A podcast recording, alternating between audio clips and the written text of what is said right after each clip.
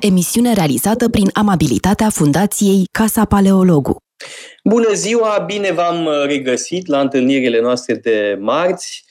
Astăzi, Răzvan Ioan și cu mine avem ca invitată pe o colegă de-a noastră, Vreau să spun prin asta că Mihaela Timuș a ținut deja cursuri la Casa Paleologu în domeniul ei de specialitate și anume zoroastrismul.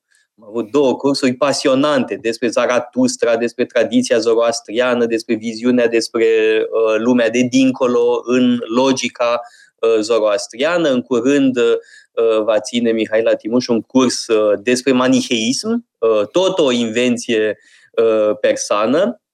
Și uh, mai trebuie să spun uh, din start că tocmai am auzit mai devreme despre Putin, despre vaccinarea lui Putin. Uh, Mihaela Timuș este singura persoană pe care o cunosc eu care l-a întâlnit pe președintele Iranului. Uh, iartă-mă că dezvălui această informație, uh, Mihaela, spune-ne în ce context l-a întâlnit pe președintele Iranului, pentru că e un lucru absolut uh, glorios nu doar pentru tine, ci pentru noi, pentru toți, că uh, o româncă, o cercetătoare româncă a fost uh, premiată pentru cercetările sale în uh, domeniul culturii iraniene. Da, bună ziua! Îmi face plăcere să vă regăsesc. Evenimentul a avut loc în februarie 2017 când uh, am uh, mers la Teheran pentru a-mi ridica un premiu pe care l-am primit pentru o carte pe care am publicat-o la Paris, care este o versiune mm, simplificată, așa am dorit-o eu, a tezei de doctorat pe care am susținut-o la Ecole Pratique de Hautes Etudes în 2009. Cartea a apărut în 2015 și există în comunitatea noastră de studii, studiile iraniene, există o tradiție ca mm, uh, diferiți cercetători să fie premiați. Există un premiu care se numește în, în, în, titlul e în engleză, este the um, uh, World Book Award, something like that.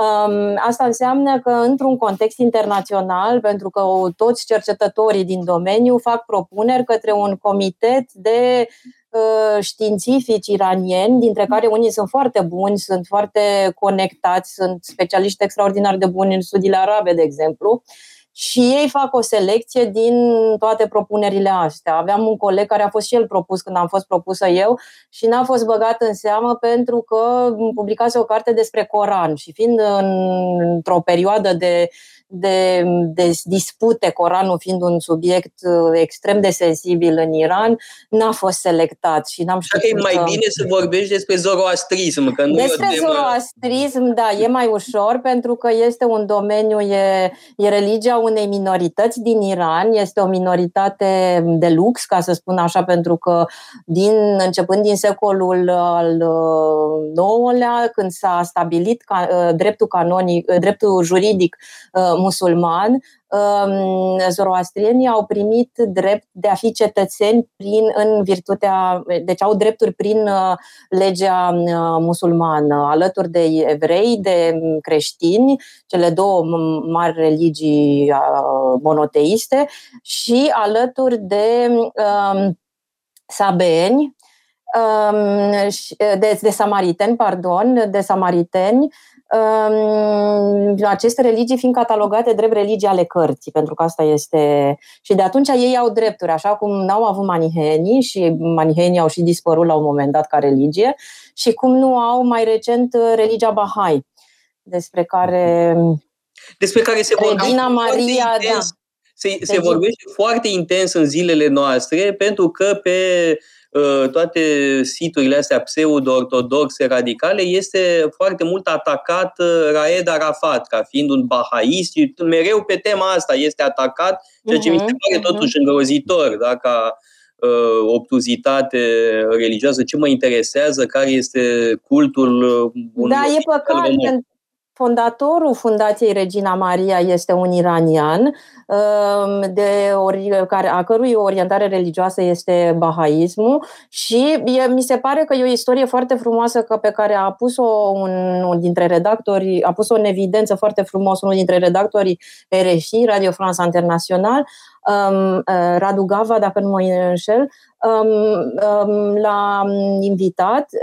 Fundația Maria își poartă numele de la Regina Maria, care în ultima parte a vieții se știe a virat către bahaism. Nu știu dacă s-a și, nu, nu știu dacă s-a convertit propriu zis, dar detalii funerare inim, faptul că inima ei a fost uh, uh, luată și de, depozitată în un anumit loc, urmează un rit uh, Bahai. Și iată că a venit un iranian, medic la o, prin, de profesie, care prin, prin natura stranie a destinului său a fost nevoit să rămână în România mai mult decât și-ar fi dorit, venind din Germania în anii 80, n-a putut să plece și a fondat aici, bine, a venit pentru că o căuta, pe, căuta urmele reginei care a, um, care a um, Susținut. Venea, care venea din Germania ca și el într-un anumit fel și care s-a orientat către uh, Bahai. Și cred că Fundația Regina Maria este un, un loc, uh, din punct de vedere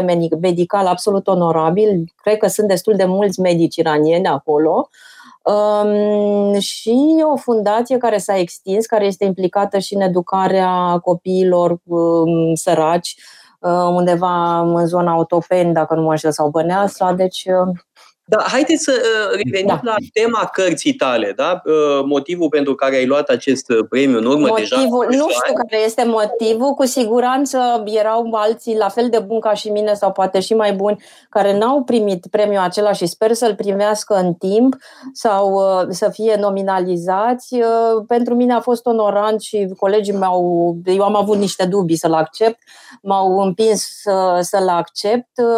Sunt um, savanți de pre prestigiu ca François de Blois, Nicolas Sims Williams în domeniul meu pe care l-au primit Desmond Durkin Meister Ernst, dar sunt și tineri. Eu am o colegă care cu un an sau doi înainte. Despre ce era vorba? Despre de tema, tema cărții da. este simplă, cosmolog, cosmogonie și eschatologie potrivit sistemului uh, religios zoroastrian, cosmologie, cosmologia, escatologie, da, nu mai mi-aduc aminte. Cred că să începem da. un pic pe de, uh, E o bună să introducere. clarificăm da.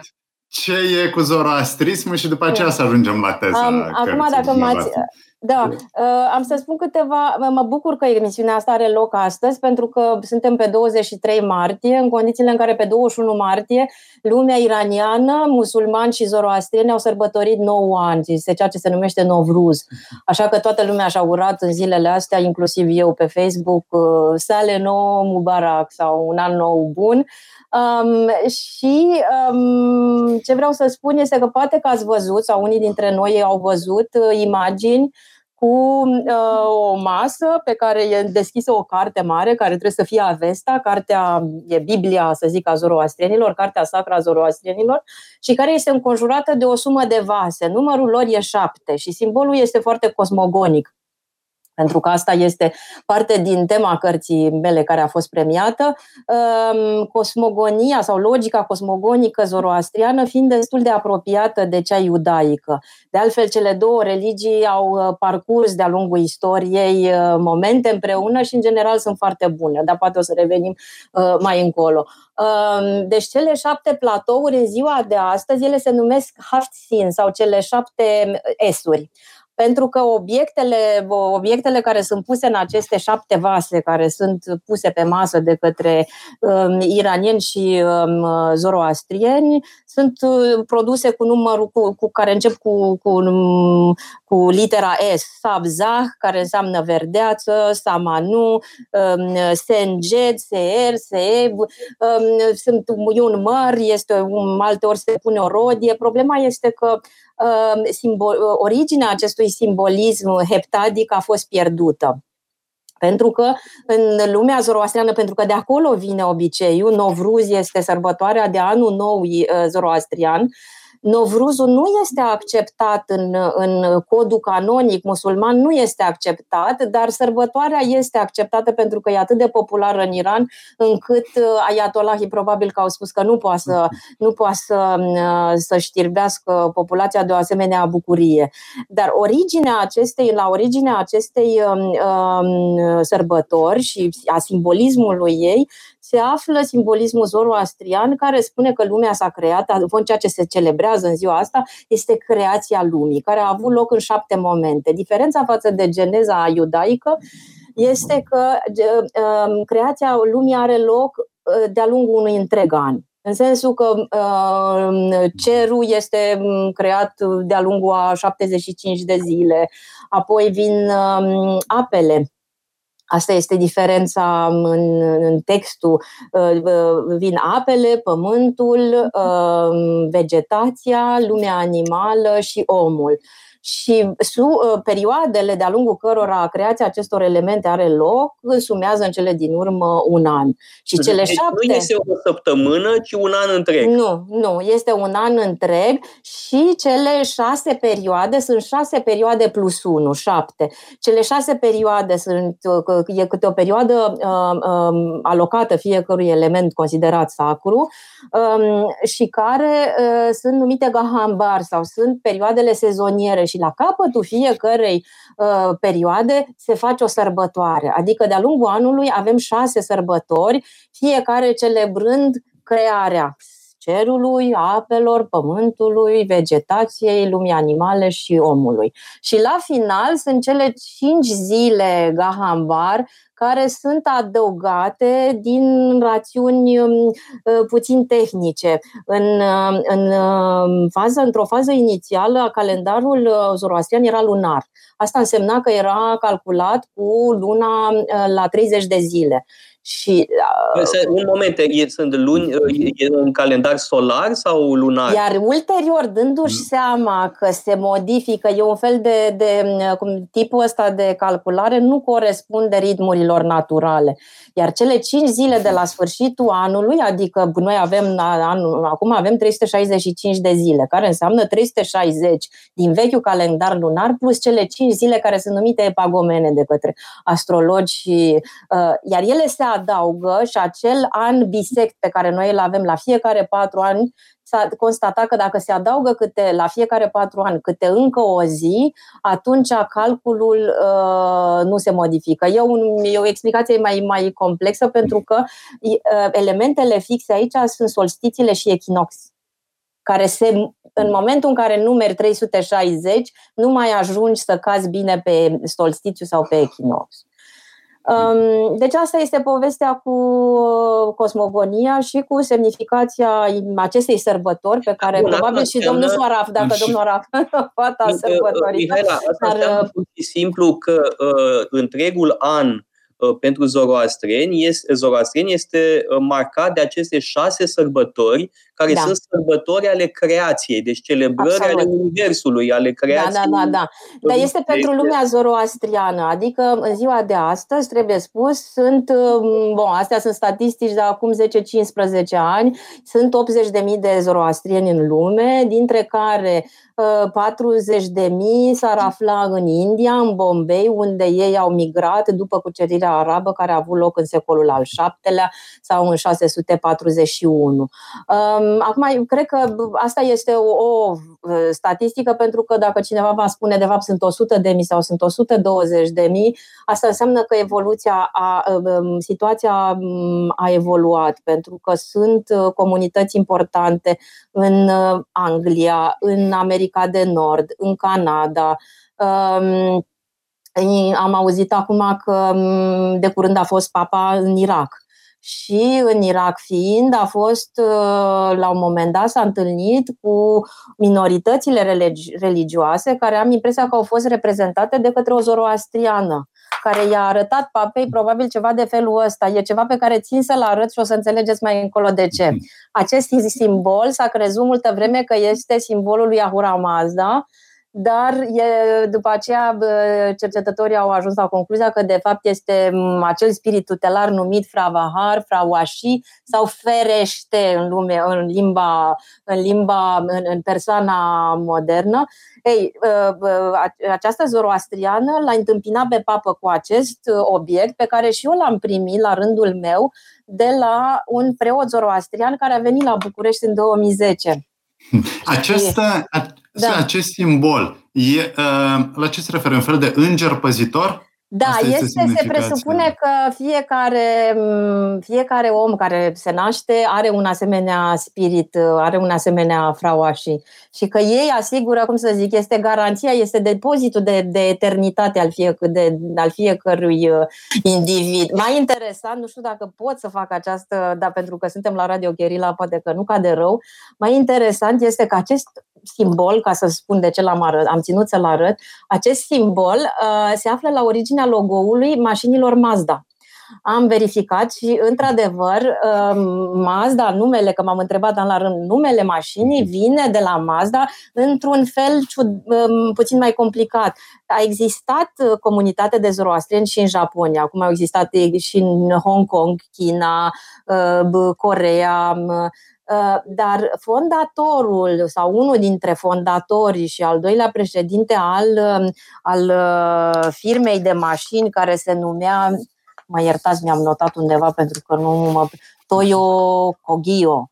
Ei, acest domn se numea Matsada și avea probabil o mare simpatie pentru, nu știu în ce context a auzit de Mazda, de Ahura Mazda, pentru că Mazda vine de la Ahura Mazda, care este în versiunea avestică a mare, zeului suprem la zoroastrieni. Prin urmare, fondatorul acestui uh, brand de mașini a vrut să-i dea mașinii o simbolistică, să o lanseze pe piață sub auspiciile luminii, vitezei și divinității unei divini, um, um, Tocmai am făcut publicitate pentru mașinile Mazda. E Mazda, foarte important da. să le trimitem o factură. Uh, urmează da. publicitatea, uh, două, trei minute și apoi reluăm uh, discuția despre uh, zoroastrism uh, cu Mihaela Timuș. Uh, pauză publicitară, reluăm în câteva minute.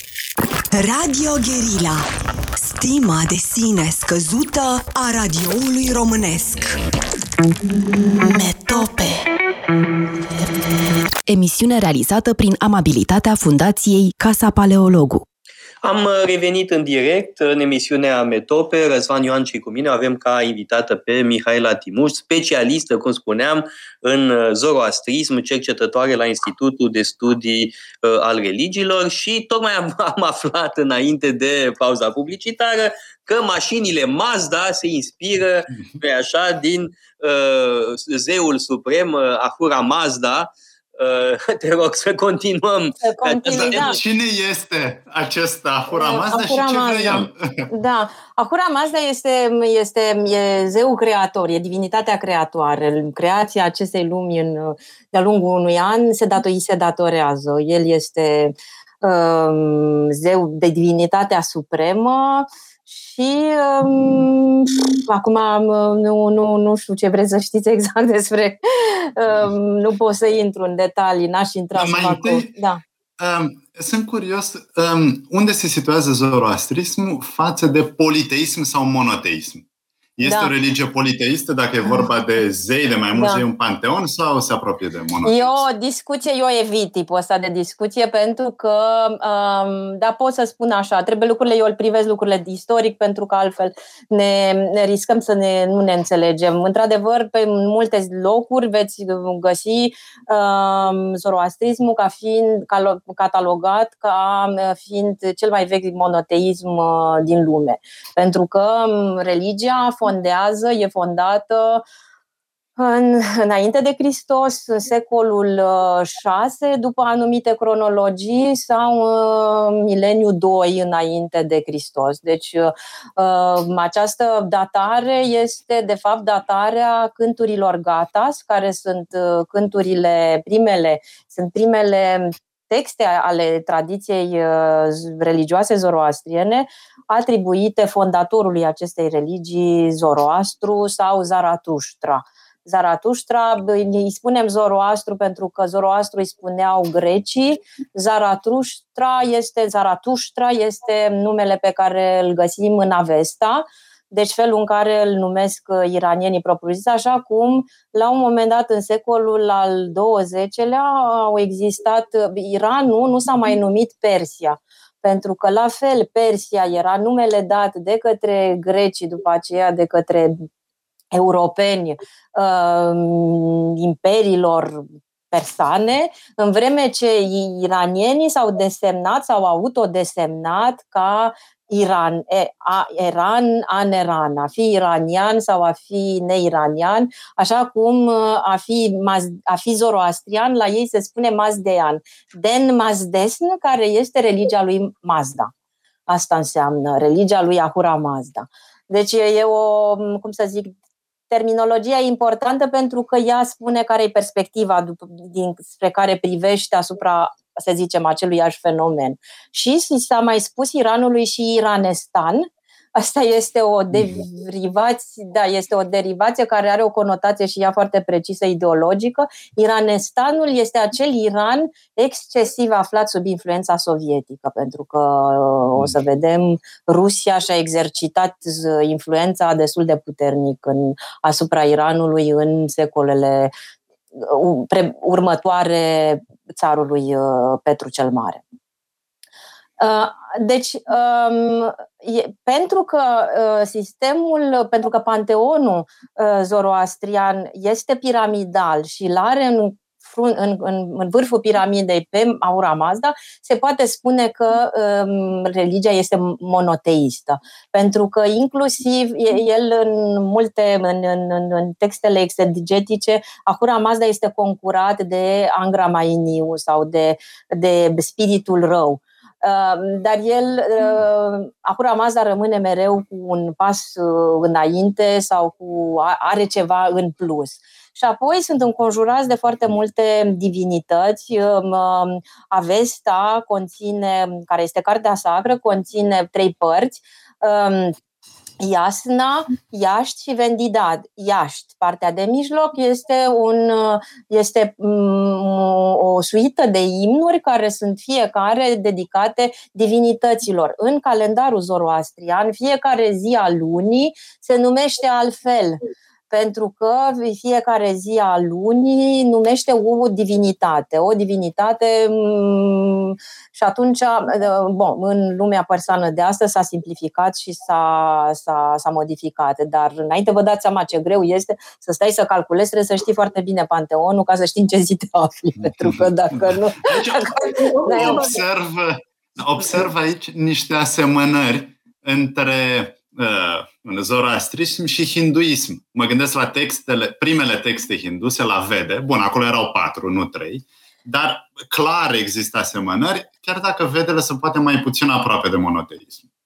Absolut, decât, uh, da. Deci, acum, um, um, um, de, Ehm, trebuie să spun că în domeniul academic de studii asupra zoroastrismului, ehm, cercetarea istorică și filologică are o mm, predominanță, e, e predominantă, în sensul că abordările teologice care au definit începuturile mm, ă, studiului academic al acestei religii au căzut în, în mm, secundariat, au intrat, au devenit secundar, pentru că ne aflăm într-o lume de destul de diferită față de lumea creștină și care are istoria ei. Observația ta este foarte bună pentru că ă, cânturile gata sunt într-adevăr foarte apropiate de ă, vede ca limbă măcar. Conținutul nu este același și problema comparatismului european a fost aceeași de a-și da seama că deși terminologia se amână, adică nu pe la avesticul lui Ahura îi corespunde vedicul Asura. Entitățile entitățile însă și logica în cele două sisteme diferite sunt diferite și că asemănările făcute pe bază uh, lingvistică duc uneori la contrasensuri din punct de vedere semantic sau să le spunem teologic.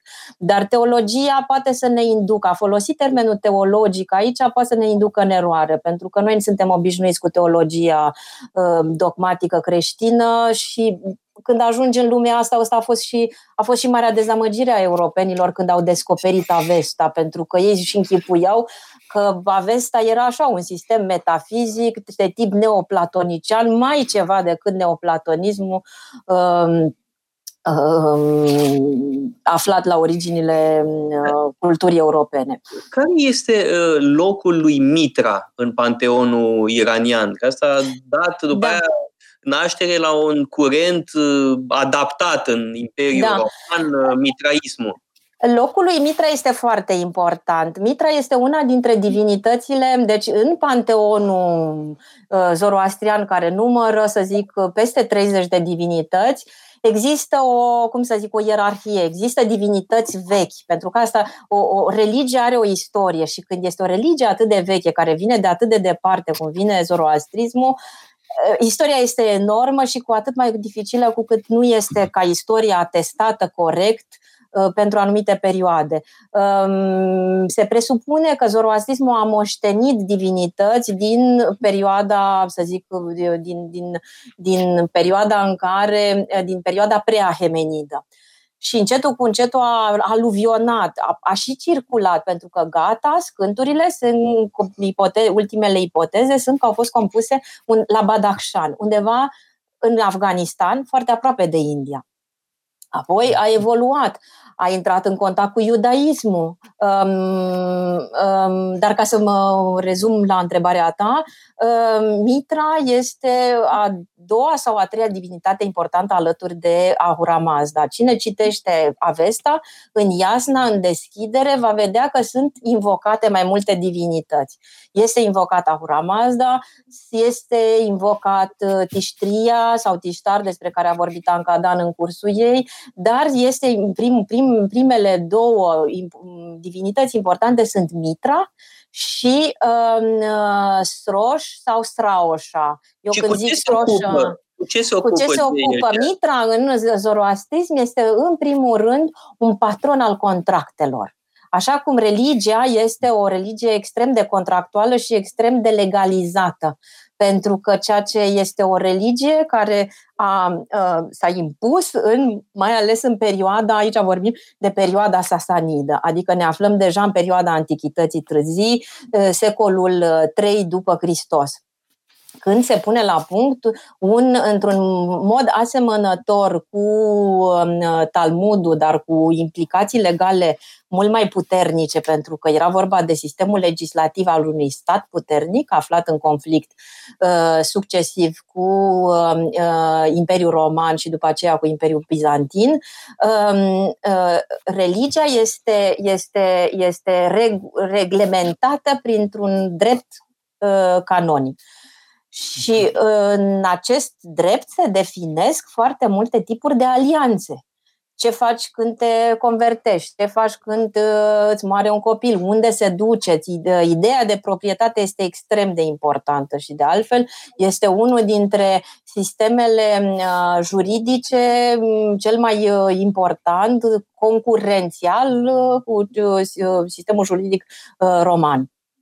Adică este e, având, având propriile reguli și având implicații uh, particulare. Deci asta înseamnă în primul rând mitra. Mitra este deopotrivă pentru că divinitățile au, sunt polivalente, au după ce că este un sistem, să zic, un, un monoteism placat pe un, uh, pe un politeism, dacă vreți așa, dar problema asta este problema micilor divinități. Chiar a avut loc la Paris recent un coloviu la Ecol Pratic exact despre tem, problema asta, a, a micilor divinități, care există în orice religie și noi în creștinismul ortodox avem tot felul de divinități. Avem divinități moștenite din uh, religiozitatea antecreștină, și apoi sfinții și, și um, uh, sfinții în creștinism sunt, să zicem, echivalentul, um, echivalentul unor zei mai mici.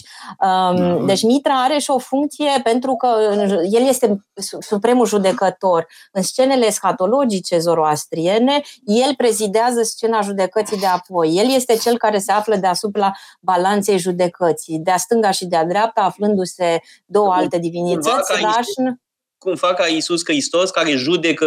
Uh, N-aș face comparațiile, sunt riscante. Mm. Nu vreau să... Da, da, nu, da sunt, sunt riscante. Nu știu, da, n-aș face, dar pentru că... Mm, dar asta este o, cum să spun, este o funcție ulterioară a lui Mitra. Apare în, mm, să zic, mm, iconografia și textele care uh, relatează uh, scena judecății de apoi sunt destul de tardive și probabil că au fost implantate în zoroastrin sub influența um, altor Islamului. culturi creștine, da, pentru că Antichitatea târzie este un creuzet de sincretisme, de, de întâlniri, de, de coabitări, de, de um, dar este cu precădere un uh, zeu al contractului. Uh, mitraismul E altceva. Da. Mitraismul, despre care Ernest Leronan spunea că uh, ar fi putut să fie, uh, ar fi putut să capete amploarea creștinismului, uh, este un fenomen derivat și nu, nu probabil că la origine este inspirat din, din figura lui Mitra Zoroastrian, dar devine altceva. Devine altceva, așa cum e, e foarte greu de pentru că ne aflăm, repet, în această perioadă și zonă de sincretisme, iar lumea romană, religiozitatea lumii romane este la rândul ei un, un, un fenomen absolut fabulos. Știu că eram la Paris la, când eram la, asociată la Colegiul de France, urmam cursurile diferiților profesori de acolo și profesorul de la uh, Catedra de mm, Religie Romană povestea că uh, ideea de devoțiune și de fidelitate în romantică în anumite perioade are cu totul valo- altă valoare, în sensul că acolo dimineața un, aceeași persoană se închina unei divinități, la prins alteia și seara unei a treia divinități și că asta nu punea problemă. Deci asta, vedeți, are... Uh, um, ori gândiți-vă că într-o asemenea lume care poate că seamănă așa prin polifonia ei uh, cu, cu hinduismul, a aduce o divinitate străină înseamnă a o transforma um, și a o asimila. Probabil că da, um, pentru că în hinduism, um, care este o, cum să zic, este un, un sistem religios care e foarte primitor, dar e primitor pentru că transformă. Așa cum și islamul a primit și a transformat. Nu l-a negat pe Isus dar i-a dat altă funcție. Acum, da. hai să zicem și pentru creștinism, pentru noi, în ortodoxie, Sfânta Paraschiva. Parascheo e un verb în greacă care înseamnă a pregăti. Deci Paraschiva este Sfânta Vineri. E ceva și e o rezultat unui sincretism. Da, deci astea sunt. Da, da, da, da, da. Noi avem, cum să zic, mare parte din, din uh, ce a fost literatura noastră bisericească, era de fapt literatură păgână sau literatură apocrifă. Era literatură care nu era canonizată. E, e, e, și multe din obiceiuri sunt la fel justificate sau sunt, nu sunt. Uh, da? Uh, da, aș vrea să revenim la un aspect pe care l-a evocat în uh, două rânduri deja, uh, și anume interacțiunea cu uh, iudaismul. Uh, și de anumite cred că ar trebui să vorbim uh, de relația dintre uh, perși și uh, evrei și de asemenea, între, de asemenea între perși și greci pentru că grecii sunt cei care ne-au transmis cele mai multe informații istorice uh, despre Persia uh, antică. Însă o întrebare îmi venea în minte în legătură cu uh, acei îngeri păzitori uh, din credințele zoroastriene. Întrebarea este dacă pe tărâmul angelologiei există o influență uh, zoroastriană asupra iudaismului. Asta este un subiect de comparativism de secol XIX. Uh, da, eu am adevăr. de secol XIX. Da, nu, nu. Da, este absolut, este absolut uh, onorabil și uh, justificat și pertinent. Asta vreau să spun. Noi, noi știm doar de așa trăita Zaratustra. Da, Acolo. știu, știu, știu. no. știu. Um, uh, deci, din punct de vedere istoric, um, um, legătura dintre iudaism și zoroastrism este, uh, cum să zic, ceea ce știm cel mai bine este faptul că uh, istoria iudaismului în secolele uh, șapte până la, până la campaniile lui Alexandru cel Mare este foarte strâns legată de Imperiul Ahemenid. Asta înseamnă, uh, deci după um, exilul babilonian, adică uh, după scoaterea evreilor din Ierusalim de către Nabuca, Nabucadnezar sau um, uh, Nabucodonosor. Da. da, numele lui este Nabucu Duri Ușur. Așa o fi. în, în neobabiloniană. Um, Nabucco, ei, ce să mai ne așa, ei, Da, verde, verde. Nabucodonosor, da. Am înțeles că una din navele capitanului Morpheus din uh, trilogia Matrix se numea tot uh, Nabucodonosor. Mm. Um, deci ei uh, migrea, sunt, oblig, sunt obligați să, să, să părăsească Ierusalimul, dar curând, puțin timp după acest eveniment, are loc fondarea Imperiului Ahamenid de către Cirus, Cirus cel Mare. Și Cirus este faimos um, Asta ne-o spun uh, diferite cărți ale Bibliei. Este vorba de tot ceea ce se cheamă Cartea lui Ezra în Vechiul Testament, că sunt trei. Sunt trei, uh, trei cărți care sunt atribuite lui uh, Ezra, dintre care două chiar seamănă, adică conținutul este um, Ezra, uh, cartea Esterei, Estera, care se consideră că a fost Cred că e un subiect controversat și greu de certificat, dar se consideră că a fost soția lui Xerxes. Xerxes, cel cu Samina, cel care a pornit um, războiul împotriva uh, atenienilor și a pierdut uh, bătălia la Salamina, adică fiul lui Darius, succesorul lui uh, Cirus. Cirus se pare că a avut, asta ne-o spune Biblia, asta s-a păstrat prin memoria Vechiului Testament și asta a devenit și bun al istoriografiei ahemeni, privind Imperiul Ahemenid, anume că ahemenizii au avut o politică tolerantă față de minoritățile religioase din imperiul pe care l-au uh, întins și care a înglobat și Iudea. De aceea uh, istoria iudaismului pentru această perioadă este strâns legată de Imperiul Ahemenid, pentru că sunt provincii în Imperiul Ahemenid și, și, și mai mult politica a hemenizilor este extrem de tolerantă față de evrei, față de minorități în general, pentru că pe ei interesau să, să administreze bine regiunile și nu au intervenit în, în um, expresiile um, religioase ale comunităților. Adică, din potrivă, i-au ajutat pe evrei, asta se spune în Vechiul Testament, că i-au ajutat să reconstruiască templul lui Solomon, care a fost uh, distrus de către Nabucodonosor.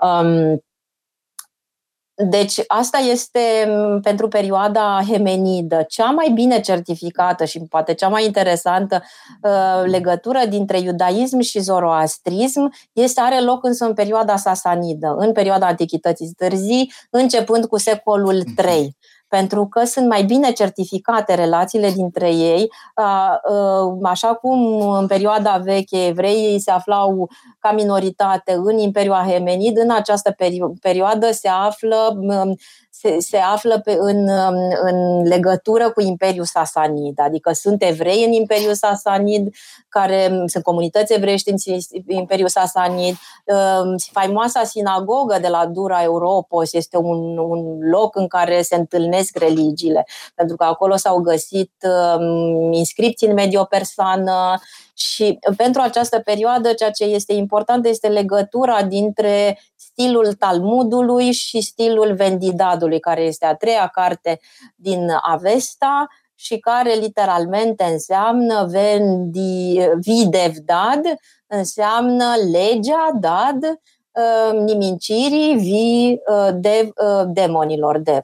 Deci este o, o carte despre cum, cum te cum te purifici, cum te aperi de, de diferitele forme de, de, de și cumva poluare. exorcisme, totodată exorcisme? Exorcisme, uh, ei sunt exorcism, poate că e, nu, nu, nu dau seama, la, adică expierea se face prin rugăciune acompaniată de ritualuri de purificare care sunt uh, specifice și complicate. A te spăla cu urină de vacă care e amestecată cu, dacă ai pus mâna pe un cadavru și așa mai departe. N-am să intru în detalii, dar am vorbit nu despre văd o îmbunătățire aici. nu văd o îmbunătățire, pune mâna pe cadavru și a spăla cu urină de da. vacă. Nu e așa, pentru că există, cred că există și, uh, cum să spun, există um, rețete care includ uh, urina. Urina este un, un e, cum să zic, un element um, care poate să fie benefic. Ok, bun, așa o fi, nu mă bag în... Așa o fi, da, da bun. Uh, Într-adevăr, da, există Talmudul babilonian care e da, da, da. da. da. Și să spun, pentru că suntem uh, la un radio public, cea mai frumoasă, ultima sau cea mai, frum, cea mai frumoasă alianță zoroastriană, iudeo-zoroastriană, se poate întâlni în biografia lui Zubin Mehta. Zubin Mehta este un zoroastrian uh, din Bombay, Uh, își povestește în biografie, are o, o autobiografie, uh, o am aici, uh, în care povestește în câteva pagini, uh, dar care este foarte atașat. Eu l-am întâlnit în 2011 sau 10 la Festivalul George Enescu, m-am dus să-i cer un autograf pe autobiografie. Cântase, pentru că asta vreau să spun, el a fost, la, uh, a, a fost șeful orchestrei din um, Israelului pentru multă vreme. Nu știu acum dacă mai cântă, cred că e deja uh, bătrân și um, acum doi ani trebuia să vină la Berlin la un moment dat și n-a mai, n-a mai putut să se prezinte. Ei, și cântase Mahler um, um, Sinfonia întâia cu, cu Orchestra Israelului, divin, divin. Și l-am, l-am acroșat după la final era obosit, evident, o, cu o coadă destul de mare de oameni care cereau autografe și eu m-am dus cu două exemplare, unul pentru mine și unul pentru un coleg zoroastrian din Statele Unite, de fapt pentru bunicul lui de 96 de ani și i-am spus câteva cuvinte că este pentru un prieten zoroastrian, pentru Bombay. De cât era de obosit și desfigurat de mm. oboseală, s-a luminat așa dintr-o dată, parcă a fost un moment foarte frumos care are... Deci asta e cea mai frumoasă alianță, să zic, zoro... iudeo-zoroastriană, dusă până în zilele noastre. Asta e despre alianța iudeo-zoroastriană, dar să vorbim puțin despre războaiele greco-persane, pentru că aici da au fost învingători și până acum suntem mândri că i-am bătut pe perși, da? la Maraton, la Salamina, la Platea, la Micale, uh, pe urmă Chimon, da? care i-a caftit în uh, două runde strălucite, uh, nu mai vorbim de expediția lui Xenofon relatată în Anabasis, da? și, evident, expediția lui Alexandru Macedon. Deci aici e în primul rând o istorie a luptelor, da? care pentru identitatea greacă joacă un rol absolut uh, esențial. Da? Identitatea greacă se construiește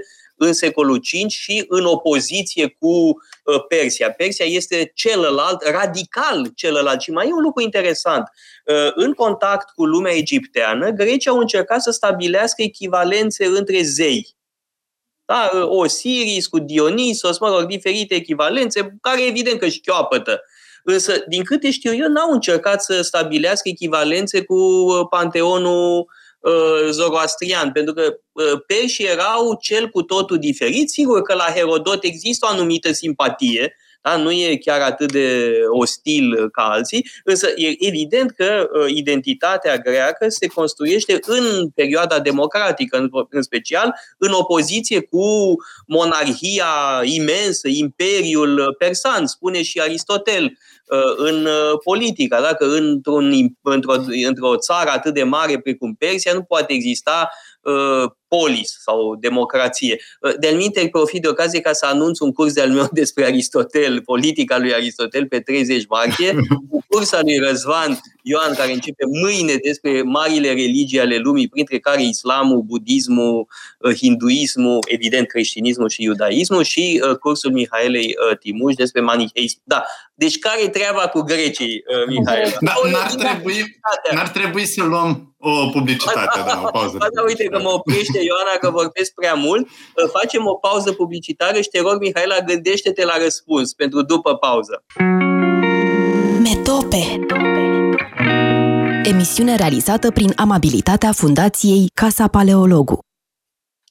Am revenit în direct în emisiunea Metope, Răzvan Ioan și cu mine avem ca invitată pe Mihaela Timuș, cercetătoare la Institutul de Istoria Uh, religiilor uh, al Academiei Române și specialistă în zoroastrism. Uh, tocmai mă lansasem înainte de pauza publicitară într-o mare tiradă de um, naționalism grecesc. Suntem cu două zile înainte de ziua independenței uh, Greciei, da? pe 25 martie. Este, să nu uităm, bicentenarul acestei mari liberări e unul dintre cele mai mari uh, momente ale istoriei uh, moderne. Da? Este renașterea Greciei, războiul din 1821, lupta care a durat un secol pentru eliberarea Greciei. Bun, am terminat uh, tirada mea. Te rog, Mihaela, vorbește-ne despre perși și greci. Între Novruz și independența Greciei avem cinci zile epagomene în care putem vorbi despre ce vă dorim. um, am făcut o sinteză. Aș fi vrut să, desigur, aș fi vrut să menționez și să-ți fac un elogiu. Um, faptul că astă vară ai ținut o seamă de cursuri, o serie de cursuri despre leadership, în care pe mine m-a impresionat uh, de dragostea pe care o ai față de, de istoriografia grecească și de, de, de și um, uh, interesul sincer pe care îl ai, de fapt, față de această alteritate persană, pentru că așa am început și eu de mult la Facultatea de Filozofie pe când eram, ă, ă, am ajuns la aceste cercetări dintr-o mare curiozitate. Cine erau acei... Iartă-mă, te rog, că vreau să da. fac o confesiune. Uh, mama mea uh, s-a ocupat uh, ca muzeograf și istoric de artă de secția de artă orientală de la Muzeul de Artă din ah. București și ea fiind specialistă în artă persană în mod special, popoare iraniene. E, când eram mic, Mama îmi citea uh, despre Ulise, Eneas, ăștia erau eroii mei preferați. Da? Ulise îmi plăcea foarte mult, Eneas și, și îmi vorbea de asemenea despre Rostem din Shahnameh. De-aia eu te tot bat la cap să faci Înțeleg. un curs despre șahname, că vreau să recuperez o amintire din copilărie. Mama săracă acum nu mai poate povesti despre șahname. De-aia vreau tu să ne povestești da, da, da. șahname. O să fac deci cu drag, sigur. dar nu e chiar atât de mare Am înțeles, da. da. Uh, cum, uh, cum să spun, mama de mic da, m-a hrănit cu Ulise și pe Rostem. Trebuie să mărturisesc că l-admiram mai mult pe Ulise decât pe Rostem.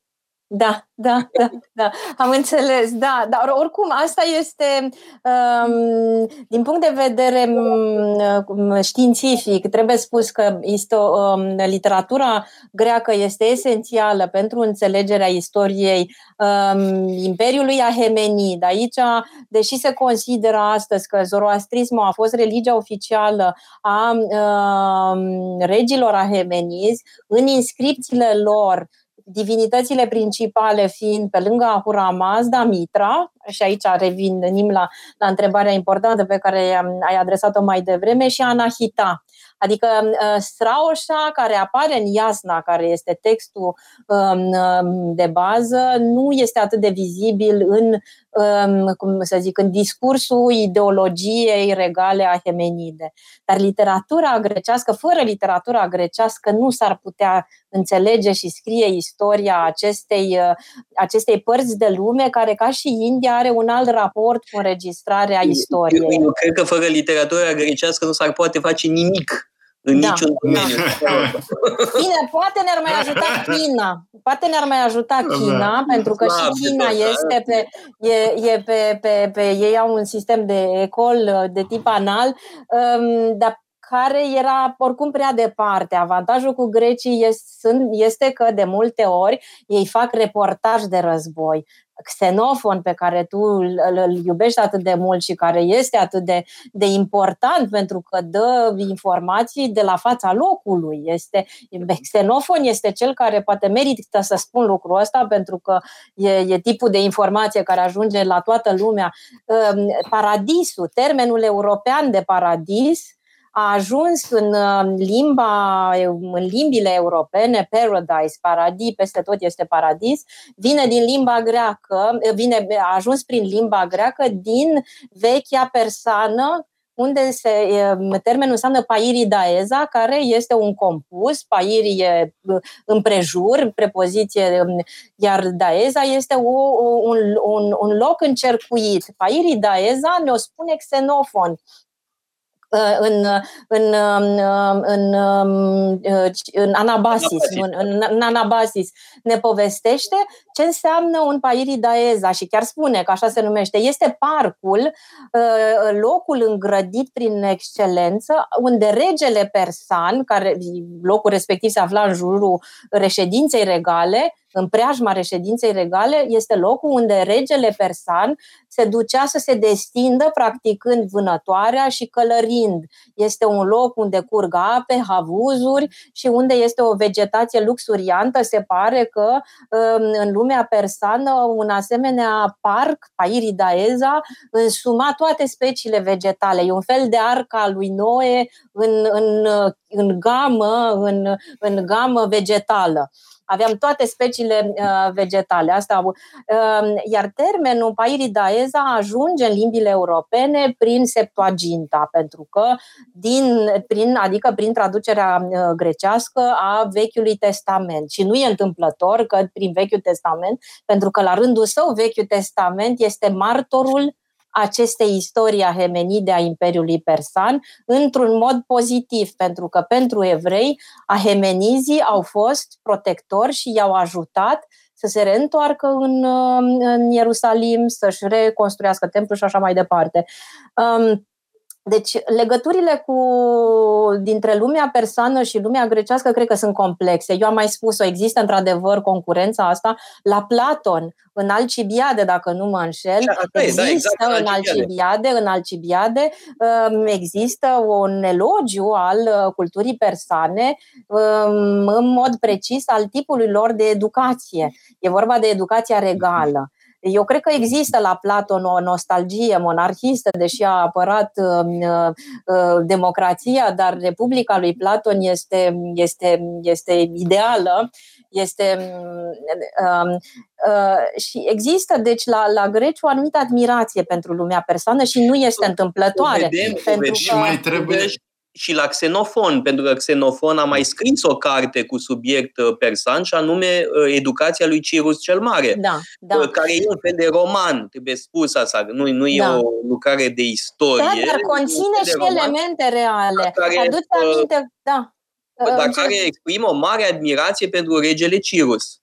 Pentru regele Cirus, tot la Xenofos, tot în Anabazis, am citat la- într-unul din cursurile de astă vară, um, um, admirația cu care descrie disciplina din armata um, persană. um, și uh, eleganța pe care o au Da, uh, pe de altă conducătorii. parte, totuși spune ce nasoi puteau să fie perșii, mai exact atunci când i-au omorât uh, pe generalii uh, greci într-un mod ticălos, da, tră- păcălindu-i și fiind uh, uh, neținându-și cuvântul. Cuvântul, da? Deci da, și da, ideea da. asta, că nu Da. poți avea încredere în el. Duplicitare, da, Exact. caracter duplicitar. Um, Cercetări recente au arătat că um, uh, amplasamentul, uh, reședința regală de la uh, Persepolis era extrem, extrem de bine construită, arătând un grad de civilizație superior a cea, uh, lucrurilor care se găseau în Egipt. Asta înseamnă sistem de irigare foarte bine pus la punct,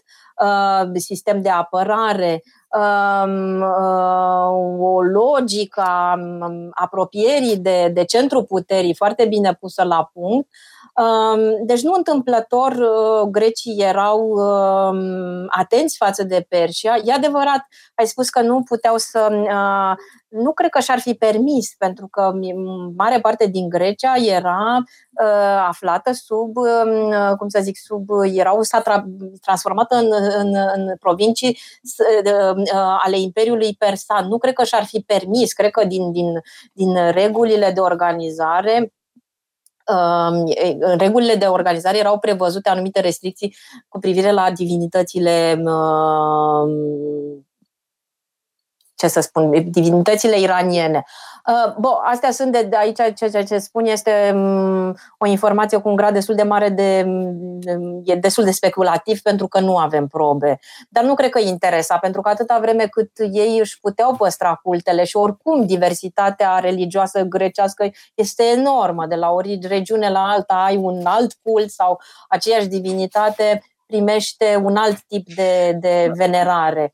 Mihaela, ai spus despre uh, politica uh, persană în materie de religie că e foarte tolerantă. De acord, însă am o întrebare. Totuși nu se produce o modificare în timp uh, nu, nu mă refer la Imperiul uh, Ahemenid, evident că nu, dar mai târziu, uh, în perioada partă sau încă mai târziu, în perioada Da. sasanidă, nu există o evoluție din acest punct de vedere? E un subiect controversat, e o întrebare foarte bună, da. Este un subiect controversat pentru că uh, noi nu avem tot, uh, pentru Imperiul Ahemenid, această imagine a unei politici tolerante se datorează uh, literei uh, Vechiului Testament. Dacă Vechiul Testament spune că Cirus a fost atât de prieten și bun cu evrei, înseamnă că așa a fost cu toate religiile și nu știm dacă într-adevăr a fost așa. În perioada sasanidă, chiar am terminat recent un articol care atinge problema asta și care mi-a pus, uh, mi-a ridicat semne mari de întrebare. Și cred că trebuie făcută distinția clară între ceea ce spune religia și ceea ce au făcut de re- regii. Pentru că nu toți regii din istoria sasanidă au fost zoroastrieni. Așa cum nu toți regii bizantini au fost creștini sau au, unii dintre da, ei au da, avut... creștini, da, dar nu dar nu au avut, nu, se, n-au avut, au avut, au avut simpatii, cum să spun, um, la granița ereziei sau la um, deci nu toți au fost, unii au cochetat Cosro, Hosro, care este, a avut o soție creștină. oricum, politica, politica, ideologia regală și religia sunt două lucruri diferite. Și din păcate, lucrurile pe care avem acces în primul rând sunt, e, e textul religios. Ori textul religios, zoroastrismul, califică drept, um, uh, cum să zic, uh, margarzan. Am văzut într-unul dintre cursurile de la Casa Paleologul, margarzan înseamnă cel care este condamnat la moarte. Uh, zoroastrismul condamnă la moarte prin definiție celelalte religii. Celelalte religii se află în acest stadiu de păcat mortal prin definiție și asta au făcut-o încurajând în perioada sasanidă e foarte activ uh, activ procesul de convertire. Uh, populația este încurajată să se convertească la zoroastrism. Da, stai puțin, dacă vreau acum să mă convertez la zoroastrism, nu pot. Nu, nu pentru că lucrurile s-au schimbat, s-au schimbat dramatic și e de înțeles. În perioada sasanidă, zoroastrismul era religie de stat sau oricum era religia protejată de demnitarii uh, unui imperiu puternic și aveau interes. Există cel puțin două rațiuni pentru care erau, de exemplu, um, era, era încurajată um, convertirea. Uh, un sclav care se convertea la zoroastrism și intra în slujba unui zoroastrian căpăta libertatea. Deci convertirea la zoroastrism era în perioada sasanidă uh, uh, echivalentă uh, libertății. Dacă te converteai neavând statut de sclav la zoroastrism din altă religie, aveai avantajul că această convertire se făcea cu prețul anulării tuturor păcatelor anterioare. Deci da, asta... tot capitalul nu se capitaliza, ceea ce e puțin, cum să zic, este puțin, dacă tu ai omorât fiind budist sau creștin și după aceea te, uh, te uh, convertești la zoroastrism, ești absolvit de acest păcat, ceea ce la, din punct de vedere al istoriei conștiinței este o mare schizofrenie. Nu, e, Dar ei, nu se mai poate? Ei, lucrurile s-au schimbat, s-au schimbat din momentul în care religia, uh, religia n-a mai fost susținută de un drept, uh, cum era dreptul sasanid, Uh, lucrurile s-au schimbat uh, major, s-au schimbat din, din secolul VII după cucerirea arabă până în zilele noastre, zoroastrismul s-a modificat foarte mult. Adică în zilele noastre, uh, într-adevăr, așa cum spui, e imposibil, nu numai să te, e imposibil să te convertești la zoroastrism, iar zoroastrienii care au care se căsătoresc în afara comunității au probleme destul de mari. De exemplu, um, chiar Zubin Mehta a fost în situația asta, pentru că el s-a căsătorit mai întâi cu o australiancă, mi se pare, și deja atunci au fost probleme s-a despărțit de ea și potrivit regulilor comunității zoroastriene sau parsi, cum sunt numiți zoroastrieni în India, Uh, soția a fost luată în grijă de unul din frații săi, pentru că femeia trebuie să fie protejată în zoroastrism. Există o regulă, că orice s-ar întâmpla, femeia trebuie să cadă sub jurisdicția unui bărbat, sub o formă, ea trebuie să fie protejată în continuu de către uh, un bărbat. Și apoi s-a căsătorit și pentru că s-a căsătorit Zubin Mehtan în afara comunității uh, zoroastriene, el, uh, cum să zic, sunt există o problemă. Bun, el are un renume internațional destul de mare, uh, dar a rămas multă vreme în Israel. Pentru că a rămas fiind mai aproape, rămânând în felul ăsta mai aproape de India, fără să fie în India, unde, dintr-un punct, din, ar fi avut probleme pentru că acolo liderii, să zic, comunității mai mari, comunității uh, parții, care este foarte importantă, nu știu dacă o să avem timp să spunem, să vorbim despre ce înseamnă comunitatea parții în India, uh, uh, e, cum să zic, sunt, ei sunt promotorii iluminismului indian de la sfârșitul secolului XIX până în secolul 20 um, sunt destul de radicali și nu se poate discuta. Eu am prieteni zoroastrieni care um, s-au născut în Bombay și au plecat în America și care s-au căsătorit mixt. Și problema lor este că um, atunci uh, când ai un mariaj mixt, Ehm, persoana care nu aparține zoroastrismului nu poate participa la ehm, ceremoniile capitale. Eu, ca străin, n-am voie să particip la ceremonia Iasna în templu zoroastrian. Nu mi-mi promiseseră, dar n-am mai ajuns în India să-mi facă o, o, cum să zic, o, o performa, să facă o, să performeze ceremonia în, la intrarea în templu. Ca Aș să... vrea să da. Aș vrea să revenim la problema Direct. convertirii din timpul da. Imperiului mhm. Sasanid. Pentru că dacă avem cei doi factori uh, prin care este încurajată convertirea, eliberarea sclavilor și uh, iertarea păcatelor sau uh-huh. infracțiunilor, asta pare foarte contraproductiv pentru stabilitatea unui imperiu, și economic și social. A, a, uh, spre deosebire de islam. Islamul care n-a încurajat convertirea la început, obțin în perioade de maximă expansiune. Mm. Tocmai de asta, pentru că nu vreau să uh, deranjeze plăcile tectonice ale uh, E foarte, uh, uh, din punct de vedere economic, uh, convertirea pentru zoroastrieni e foarte pro, uh, profitabilă, bun, pentru uh, nu atât din punct de vedere, uh, nu în cazul sclavilor, dar uh, convertirea înseamnă că tot ceea ce este bun al convertitului intră în posesia în posesia uh, uh, bisericii zoroastriene mm-hmm. și mai aveau o clauză. Uh, pentru un, un convertit nu devine zoroastrian imediat după convertire. Trebuie să treacă un timp ca să poată să fie uh, omologat, ca să spun așa. În așa fel încât dacă persoana respectivă s-a convertit la zoroastrism și moare în termen de un an, atunci îi se, ia tot, îi se iau toate bunurile și nu îi se acordă, uh, nu îi se acordă um, dreptul la ceremonia funerară de care ar putea avea nevoie, de, de exemplu. Deci, din punctul lor de vedere, convertirea era profitabilă în sensul că proprietatea devenea proprietatea comunității zoroastriene. În și orice atunci, caz, nu mai puteau moșteni urmașii, nu, mă cam miră. Nu, nu, nu, devenea, devenea, da, da, devenea, adică deja se punea problema, adică uh, devenind proprietatea, devenind bun al comunității, uh, dacă ei aveau urmași, se punea în logica zoroastriană. Adică, de exemplu, dacă un, uh, un cuplu dacă dintr-un cuplu bărbatul se convertește la zoroastrism, soția poate să-i rămână soție dacă e creștină, toată averea uh, soției re, intră în posesia comunității zoroastriene, care se obligă să aibă grijă de ea. Uh, mariajul mm. dintre cei doi nu se mai consumă, iar el, uh, adică nu, nu, deci nu mai au dreptul, el, el nu, nu, nu, nu mai au, uh, cum să zic, posibilitatea de a avea moștenitori în legătura asta, dar ea poate să fie protejată de comunitate până când uh, moare. Și toate iar el, dacă are moștenitori, uh, pe linia paternă, linia paternă este puternică, mm, totul se judecă pe linie, mm, pe logi, în logica zoroastriană. Da, uh, uite, uh, a evocat uh, latura asta zeloasă, să zic așa, a uh, Imperiului Sasanid.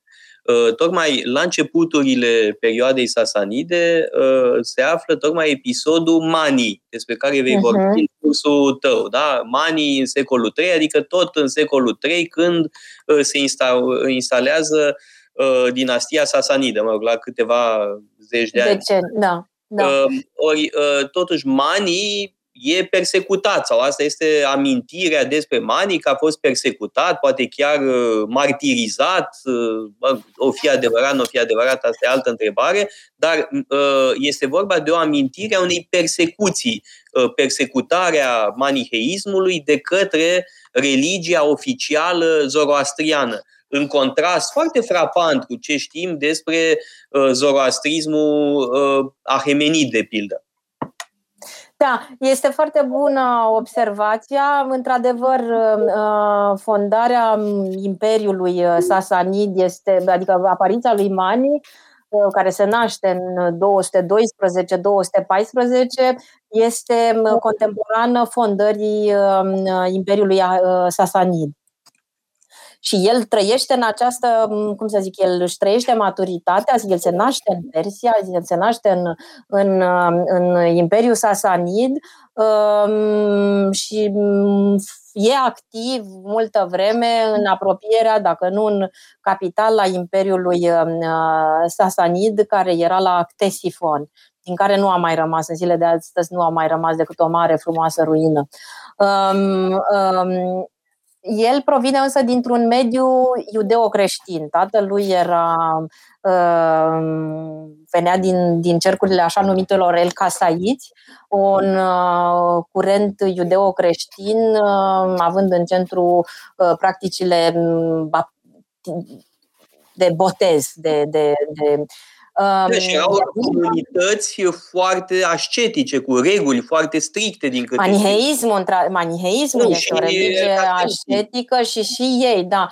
Uh, și a avut această viziune absolut unică, dar de înțeles într-o lume în care trebuie să ne imaginăm că m- diferite comunități religioase coabitau, erau împreună, se, se um, cum să zic, creștinismul în perioada respectivă este o sumă de, de, de tendințe și de, de este perioada în care apar, uh, apare întreaga literatură apocrifă, care astăzi e considerată apocrifă, dar la vremea respectivă n-apucase încă să fie um, calificată drept apocrifă. Deci erau comunități care credeau în apocalipsa lui Petru, alții în apocalipsa lui Toma sau sunt, sunt e, e, e, o, e o lume fascinantă, de fapt, și atât de complexă încât e greu să o, să o definești. E, în, în, în, în lumea asta atât de, de polifonică, religios vorbind, Mani are această viziune și încearcă să facă o, cum să zic, să propună o viziune,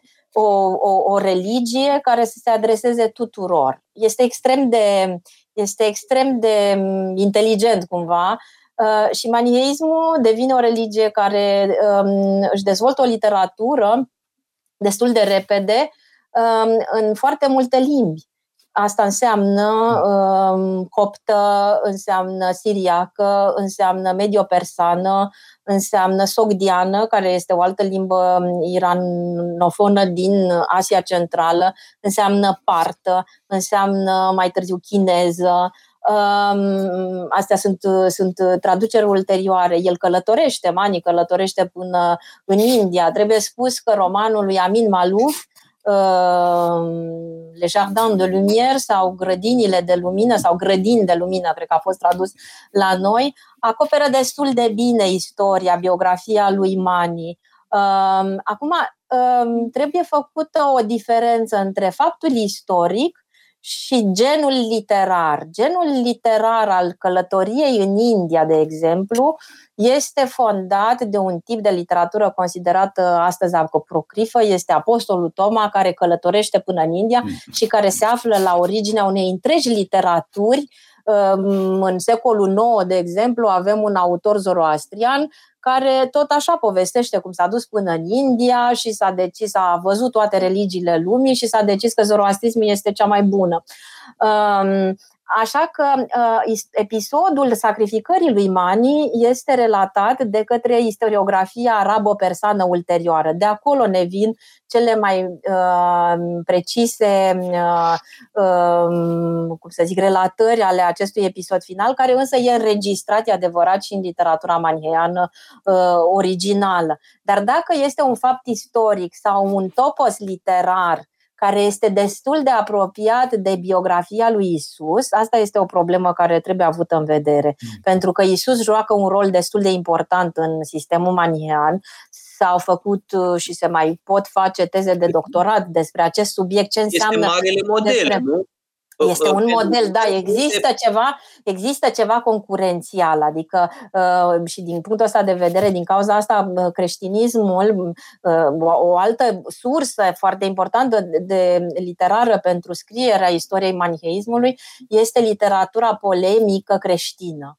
Sfântul Augustin a fost la rândul său, a fost uh, un manihean convertit la creștinism și este o mină de informații pentru, despre ce a însemnat maniheismul, ce erau riturile lor, ce era literatura lor, sunt, sunt, sunt e o mină de informații. Titus din Bostra, Efrem Siru sau Efrem din Nisibe, cum mi se spune acum, uh, uh, și apoi Teodor Abucuram, care este un um, autor autor de um, creștin de limbă siriacă. Um, e o întreagă literatură creștină care um, rapor, uh, uh, prezintă în mod polemic maniheismul, dar dă foarte multe informații despre maniheism, care altfel s-ar fi pierdut uh, integral. Uh, deci, uh, multă vreme creștinismul a calificat maniheismul drept erezia creștinismului. Deși el venea dintr-un mediu iudeo-creștin, și era un vorbitor de, era un, un, un locuitor al Imperiului uh, Persan. Dar pentru că el și-a construit imaginea lui Isus în așa fel, atunci um, proximitatea asta cu modelul cristic este um, evidentă. Da. Uh, există cumva literatură um, în greacă sau latină uh, maniheană, adică literatură maniheană, nu doar relatări ale adversarilor creștini. Există, există în coptă litera, deci șchefalaia, mhm. textele de bază, textele de bază sunt în coptă, deci este un, un dialect din zon din, din Egipt, în, în, din perioadă, din, din, din, pentru că maniheismul a, a migrat în foarte multe zone. Există un maniheism în diferite regiuni ale Imperiului Sasanid, există un maniheism în, pentru că a trimis misiuni. Și aici, vedeți, este iarăși modelul, mhm. modelul creștin este prezent, a, a preluat. E, e da, din, modelul din misionar. Da, da. Este o, o scurtă pauză publicitară și revenim uh, apoi să încheiem această pasionantă discuție despre Persia, despre, uite, manicheism. Uh, pauză publicitară, revenim. Metope Emisiune realizată prin amabilitatea Fundației Casa Paleologu. Radio Guerilla. Numai capuri. Metope, emisiune realizată prin amabilitatea Fundației Casa Paleologu. Am uh, revenit în direct în emisiunea uh, Metope și discutam înainte de pauză despre mani și uh, maniheism.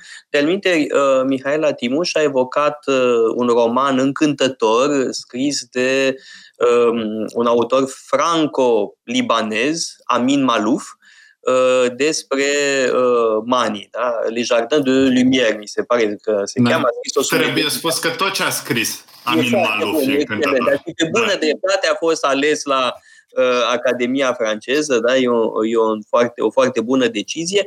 Uh, cred că ar fi interesant să uh, facem un pas înainte în uh, istoria zonei, să spun așa, Uh, puțin și către cursul lui uh, Răzvan uh, Ioan, care începe mâine despre marile religii ale lumii, pentru că în cazul islamului avem faimoasa bifurcare între uh, suniți și șiiți uh, și întâmplarea, între ghilimele, face că uh, șiismul uh, a devenit dominant tocmai în Iran.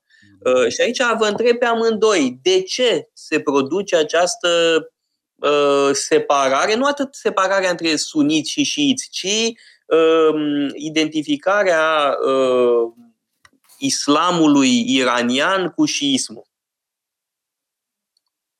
Da, cred că aici... Ați amuțit, că e o întrebare... Da, e o întrebare... Răspuns, da. Imensă, da. Problema e de, de ce. Păi am putea să ne uităm la condițiile sociale. Bineînțeles, uh, avem uh, în un imperiu sasanit care este cucerit.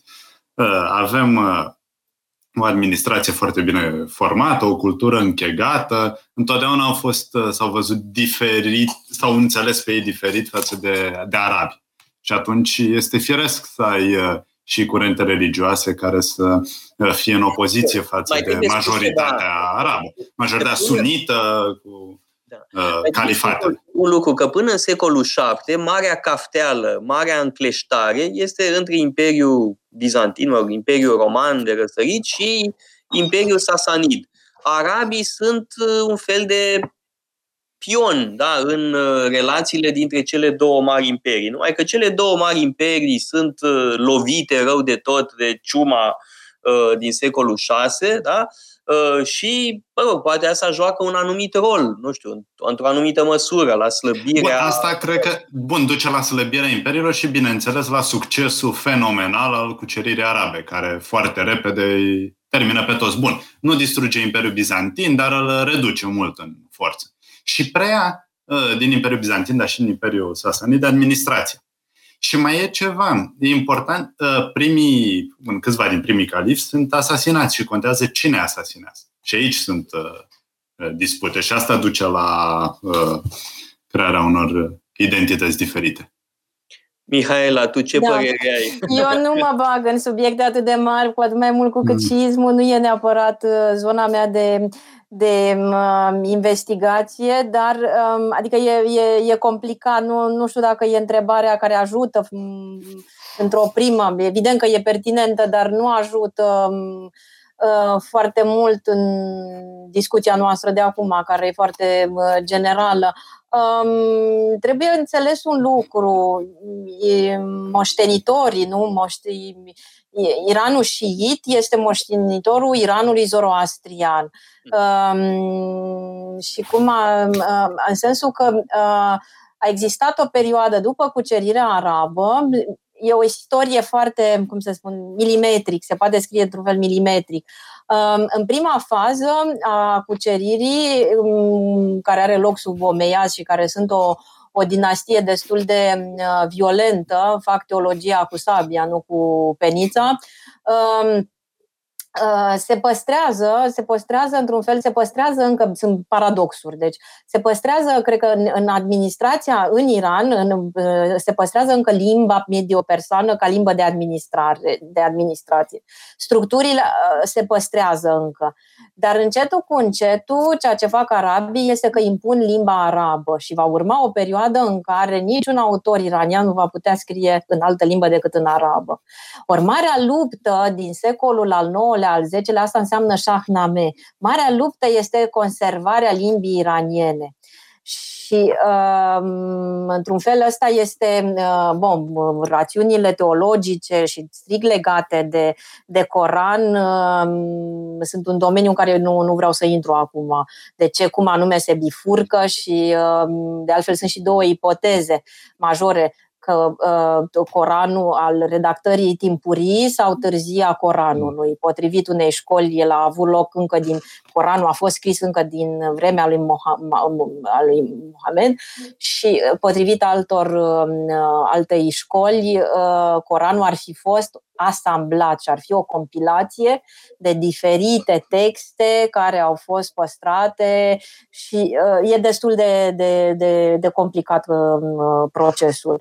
Um, deci aici suntem cu Iranul, suntem într-o zonă care încearcă să-și păstreze identitatea iraniană, limba este foarte importantă, iar Shahnameh, care este opera unui musulman deja, Uh, pentru că n-au avut ce face. Ei au fost obligați prin, prin, uh, prin constrângeri materiale, prin taxele pe care trebuiau să le plătească, au fost obligați încetul cu încetul, dacă n-au vrut să se convertească, au plecat în India. Dar cei care au rămas în Iran, zoroastrenii, s-au convertit încetul cu încetul și au fost, au, um, uh, cum să spun, religia a devenit destul de permisivă. Când vezi rugăciunile zoroastrienilor din secolul XVII, găsești deja acolo foarte multe divinități uh, musulmane. Um, sunt foarte multe dinastii și lupte intestine în perioada care urmează omeiazilor, în perioada care urmează chiar abasizilor. Sunt, există în Iran momente de, cum să zic, de, de revival, adică sunt grupuri care încearcă să, re, să se revină la zoroastrism, să se readucă zoroastrismul în, în, în, apo, în, să de, redevină o religie oficială, să poată să, ajung, să revină la formatul dinainte de cucerirea arabă. Mm. Um, Aș vrea acum să mai spun ceva, că atunci când vorbim de șiiți și, și suniți, șiit vine de la termenul Shiat Ali, partidul, mhm. partida lui Ali. Acum, evident, Ali a fost ultimul calif Rashidun, ultimul calif drept credincios, dar care a mâncat bătaie. Mm. Uh, și atunci, evident că cei din partida lui Ali, șiiții, inițial s-au identificat cu cei care erau supuși, cei care erau oprimați. Și cred că sentimentul ăsta era mai puternic în Iran, așa cum spunea foarte bine și Mihail Atimuș, decât în alte părți ale Imperiului. Trebuie să... Și de asta șiiți, în șiism, așteptarea apocaliptică este aș spune, ceva mai puternic. Dar da. sigur, aici sunt multe nuanțe. De astea sunt speculații. La fel ne putem întreba, de pildă, de ce în secolul IV majoritatea covârșitoare a popoarelor germanice care se convertesc la creștinism adoptă varianta ariană. De ce adoptă o erezie condamnată uh, de conciliul mm. de la Nicea? E foarte ciudat. Da? Doar francii se convertesc la varianta ortodoxă, catolică. Erezie depinde pe cine întrebi. Uh, Bun. Depinde pe cine da. întrebi. Din punctul de vedere ortodox, catolic, arianismul evident că este prima erezie condamnată de un conciliu ecumenic. Deci e totuși ciudat de ce uh, uh, popoarele germanice, goții, se, aleg să se convertească la o variantă disidentă a mm. uh, creștinismului. E foarte ciudat lucrul ăsta. La fel ciudat este uh, faptul că în Iran prinde uh, atât de bine uh, varianta șiită. Bun, nu numai în Iran, că și în mm. Liban există șiiți. Aici gândiți puțin greșit. Dacă aici, asta e o, siguranță. E o, E o punere de problemă uh, greșită. Șiismul se naște acolo, nu se adoptă. Se naște acolo. Să nu uităm că în primul secol, după um, apariția, uh, adică după cucerirea arabă, islamul numără vreo 17 școli de interpretare, pentru că avem Coranul și după aceea ceea ce face, ceea ce constituie lumea, cum să zic, um, um, ceea ce constituie comunitatea lumii musulmane sunt școlile de interpretare. În secolul IX, care este secolul de aur, să zic, al, al um, abasizilor, um, sunt active. Am să dau un exemplu pentru că e de asta mie mi se pare importantă, cum să zic, paradigma istorică.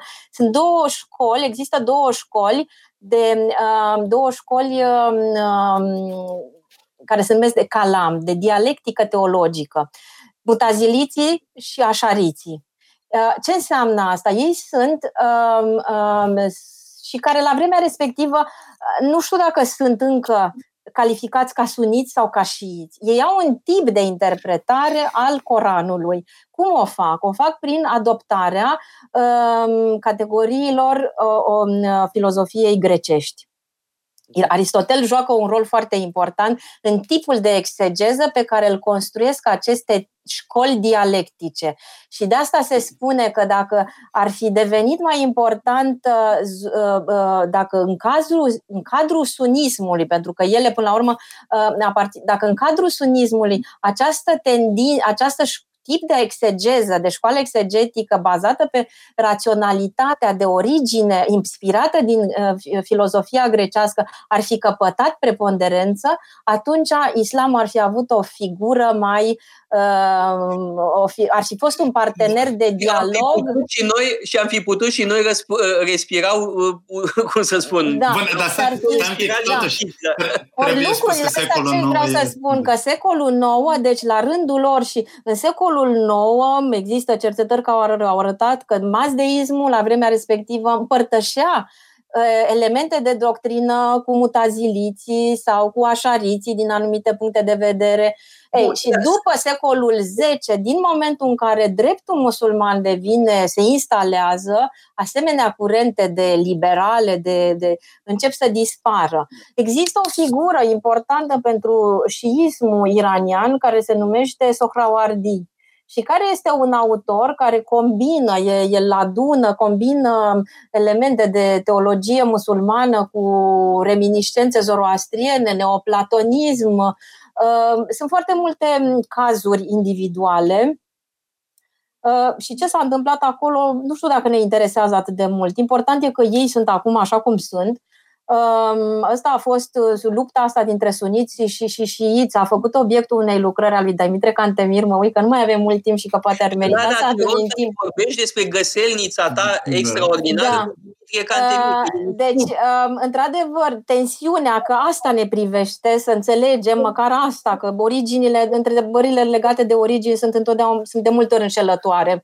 Dar uh, e o realitate, faptul că lumea musulmană se împarte între suniți și șiiți, deși Asta este diviziunea cea mai simplă, pentru că la rândul lor șiismul și sunismul sunt divizate nu știu câte alte școli uh, și care sunt, repet, vin din această mm, din, din, din, din uh, diferitele școli de exegeză coranică care sunt nenumărate. Um, ori uh, această luptă dintre suniți și șiiți, care în secolul în care scria, a devenit obiectul unei monografii scrise de um, Dimitrie Cantemir la ordinul uh, țarului Petru. Pentru că um, Persia rămâne un imperiu, rămâne un imperiu important. După ce, uh, după Imperiul Bizantin, iată că um, um, Persia rămâne în continuare un opozant, un opozant al cui? Al Imperiului Otoman, care este mm, mm, majoritar sunit, în vreme ce Imperiul Persan rămâne evident uh, șiit. Iar Petru cel Mare era interesat să înțeleagă ce se întâmpla în lumea musulmană. Interesele lui sunt evident economice. El este un uh, emul al lui Alexandru cel Mare. Petru cel Mare a vrut să refacă proiectul uh, imperial uh, inițiat de Alexandru cel Mare, adică să construiască, să-și extindă imperiul rus, Uh, până în Asia Centrală asta i-a reușit, dar vroia să ajungă până în India ca să pună mâna pe același aur pe care deja uh, coroana britanică ajunsese să pună mâna.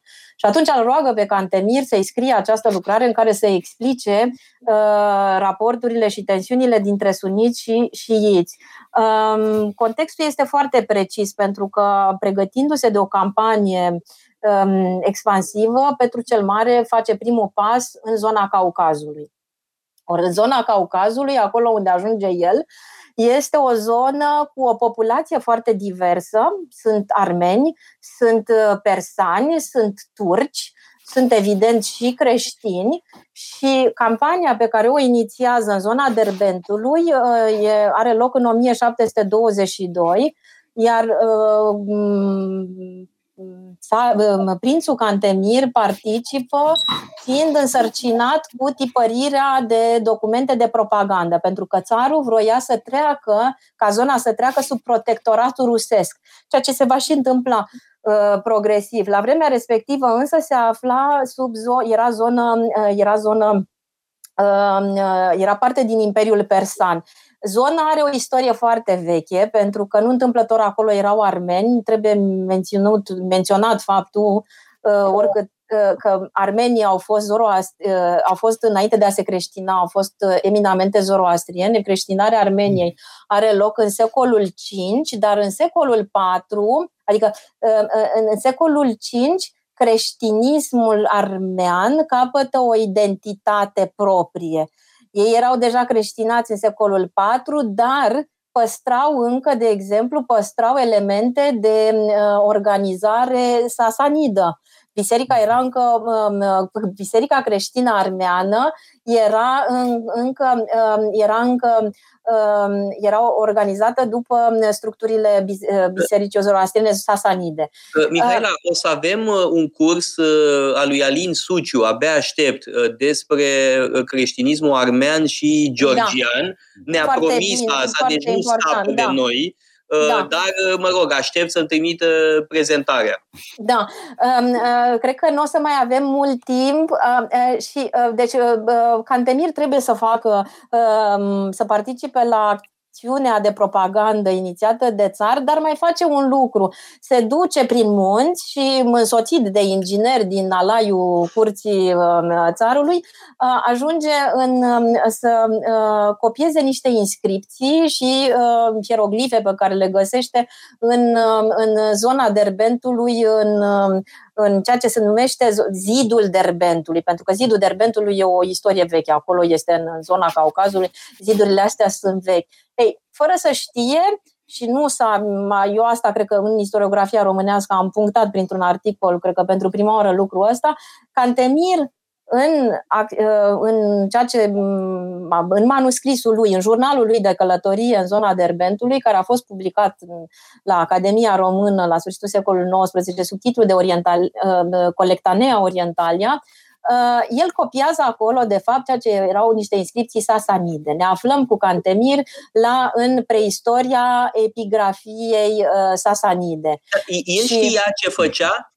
Nu, el nu știa, adică nu știa, nu, el nu știa ce copiază. El știa, el, fă, el a făcut ceea ce au făcut mulți uh, călători, geografi, uh, um, emisari științifici, pentru că el era nu numai, el era nu numai um, un secretar al, uh, Petru, al țarului Petru, dar și un membru al Academiei din Berlin, care la rândul ei era în legătură cu Academia din Sankt Petersburg. Academia din Sankt Petersburg se, se, se, se construiește după modelul um, uh, german. Uh, Kunstkamera, care este astăzi, cred că parte din Muzeul Ermitaj la Sankt Petersburg, este un proiect al lui Leibniz. Leibniz a fost extrem de, de activ în, uh, în legătura cu Sankt Petersburgul și a, a cerut, a, a încercat să, um, cum să zic, să, să modeleze uh, proiecte uh, locale. Leibniz vroia să afle uh,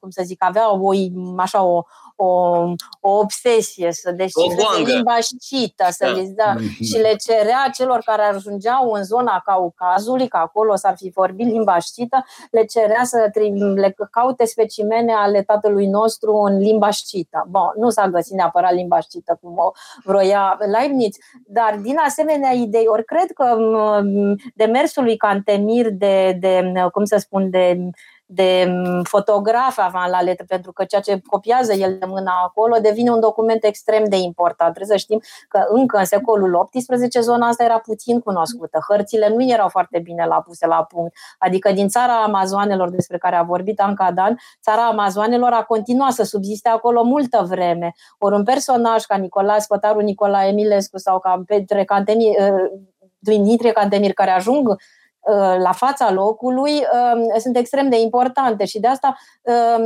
um, uh, manuscrisul lui Cantemir a circulat în comunitatea științifică occidentală. Uh, Eugene Burnuf, care era profesor la College de France și preda Vestica, evident că a fost interesat. Bun, ei credeau la vremea respectivă, la vremea respectivă savanții occidentali apucați, începuseră să descifreze, să găsească algoritmul de descifrare al inscripțiilor ahemenide. Dar despre cele sasanide încă se știa mai puțin și de asta uh, geografii la fel au, au, uh, au fost foarte interesați de descrierea zidului de la Derbent, unde se află aceste uh, inscripții sasanide, pentru că Derbentul Ehm, care astăzi se află în uh, Azerbaijan, care a fost multă vreme parte din uh, Imperiul Rus. Ehm, să nu uităm că în, problem, în cazul problemelor din Cecenia, la un moment dat Putin, că tot am aflat că se va vaccina în curând, Putin se poza în fața zidului de la Derbent, este, care e monument UNESCO considerat. Deci acolo el era, el este un, un urmaș demn de Petru cel Mare. El o încă... pe, pe Cantemir. Pe Cantemir. da, oricum, da. Um, uh, deci aici se af, ne aflam pe Cantemir nu, cu siguranță nu știa, pentru că nu cred că știa Uh, persană și nu intrase. El știa foarte bine, cunoștea foarte bine lumea otomană și cunoștea foarte bine lumea contemporană, ceea ce era, era o mină de informație pentru lumea de contemporană. El este mai degrabă un antropolog decât un istoric al, al lumii otomane. Da, ajunge însă, da, deci ajunge, aici el se află pe extremitatea occidentală a Imperiului Sasanid despre care am vorbit. Asta este Bun, Imperiul Sasanid nu mai exista de mult uh, atunci, în secolul XVIII, uh, când însă apare o figură cu totul uh, fascinantă, da, un meteoric, apare Nadir Shah.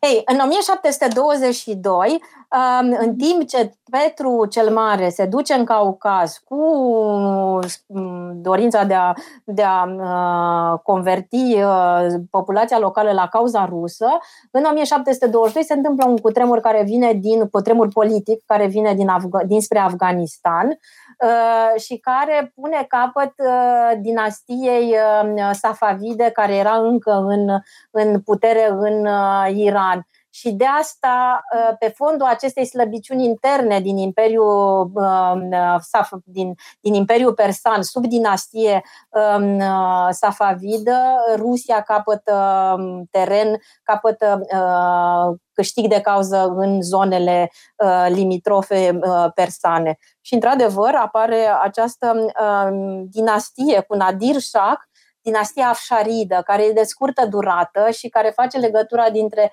safavizi și cagari, care sunt uh, lumea modernă persană și am să mai spun câteva lucruri, o să merg repede. Ceea ce e important despre Nadir Shah este că Nicolae Iorga a publicat în 1939 manuscrisul, de fapt textul în greacă al unui istoric grec, Basil Vatațes, Vasile Vatațes, care a fost uh, uh, contemporan, adică care relatează, e un fel de xenofon, uh, e, e un xenofon uh, al, uh, al uh, dinastiei Afșaride despre Nadir Shah. Uh, cartea ar merita, nici nu știu, o să vorbesc cu colegii de la Viena, pentru că nu cred că a fost. Uh, Gheorgha a apucat să editeze doar textul grecesc, dar nu există o traducere, uh, nu poate că există în altă limbă. În limba română însă nu a apucat să se facă o traducere. Ce vreau să spun este că poate e important să, o să um, în 1779 se va trece în Iran la dinastia Kajară, care este o istorie în sine. Poate ar merita la un moment dat făcut un curs așa despre da. paradoxul, paradoxul iranian, pentru că sunt, aș puncta câteva lucruri, anume că există o perioadă de democrație în Iran, în 1941-1953, că înainte, în anii 30, uh, cu Reza Shah, care este un contemporan al lui Atatürk, fără să fie comparabil cu el, pentru că Reza Shah este de fapt un cozac, este un mercenar, un incult care devine, are o, are o istorie fabuloasă de la, cum să zic, de la, de la de la bâta de, de jos ajunge șah.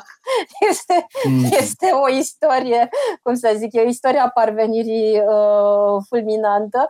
Um, Um, dar în timpul căruia există o, o, o, o perioadă în care femeile sunt obligate în Iran, în anii 30, să nu mai poarte valul, voalul. Deci este, e, interzi, e, e o perioadă de interzicere a voalului um, la femei, dar care prin cultura lor musulmană sunt atât de oripilate de această lege, în așa fel încât, de exemplu, funcționarii publici care trebuiau să participe la ceremonii publice își închiriau femei ca să nu-și umilească soțiile obligate să se expună fără voal în public.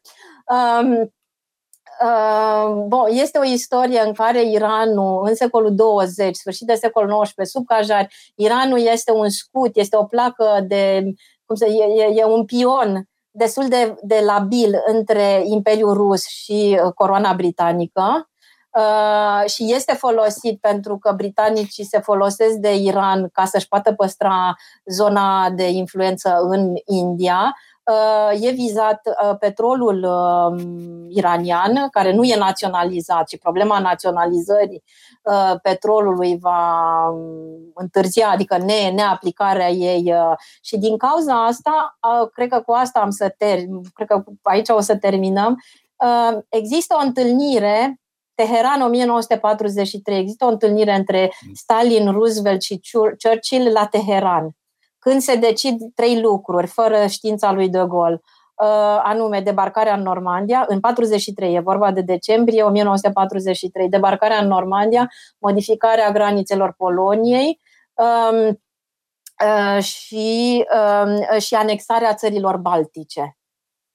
Adică Ialta, 1945, nu este decât, cum să zic, nu e decât um, um, ieșirea în scenă a culiselor care au avut loc la Teheran. Um, da, dar asta nu are legătură uh, cu zoroastrismul, nu, nici cu zoroastrismul, nici cu șismul.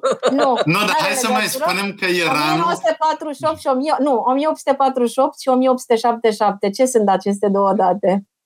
1848? 48 și 1877. Nașterea bunicului meu, Mihail Batinov, 1848. Și, hey, mă rog, niște evenimente la Paris da. care au generat schimbări majore în întreaga Europa. Da, mai înseamnă un lucru, mai înseamnă un uh, lucru. Cricketul a fost implantat în, în India de către zoroastrieni, de către comunitatea uh, zoroastriană. Deci, prim, 1848 este uh, aducerea cricketului de către englezi în India, iar 1877 este fondarea la Bombay a unei a, a primei fun, cum să zic eu, asociații orientale de Bombay fondată de către Parsi. Da, în fine, Parsi sunt și evident că n-am vorbit despre Freddie Mercury, despre care nu puteam vorbi foarte mult, pentru că a venit Cred din Zanzibar. Mihaela, despre multe n-am apucat să da. vorbim. N-am Dar nu puteam vorbi pentru că... Da, nici dar despre Soleimani care fu asasinat nu de mult. N-am vorbit despre multe, ă, dar asta nu înseamnă decât că va trebui să continuăm această discuție, ă, poate într-o altă emisiune, în orice caz la cursurile pe care le vei face ă, în continuare la Casa Paleologu. Vreau să-ți mulțumim amândoi foarte mult. A fost o discuție absolut pasionantă. Cu drag drag și mie mi-a făcut mare plăcere. Absolut. Timpul, de almite, cred că și ascultătorii noștri s-au oprit complet din orice altă activitate. Eu am primit mesaje de la prieteni deja. De reporturi, de reporturi.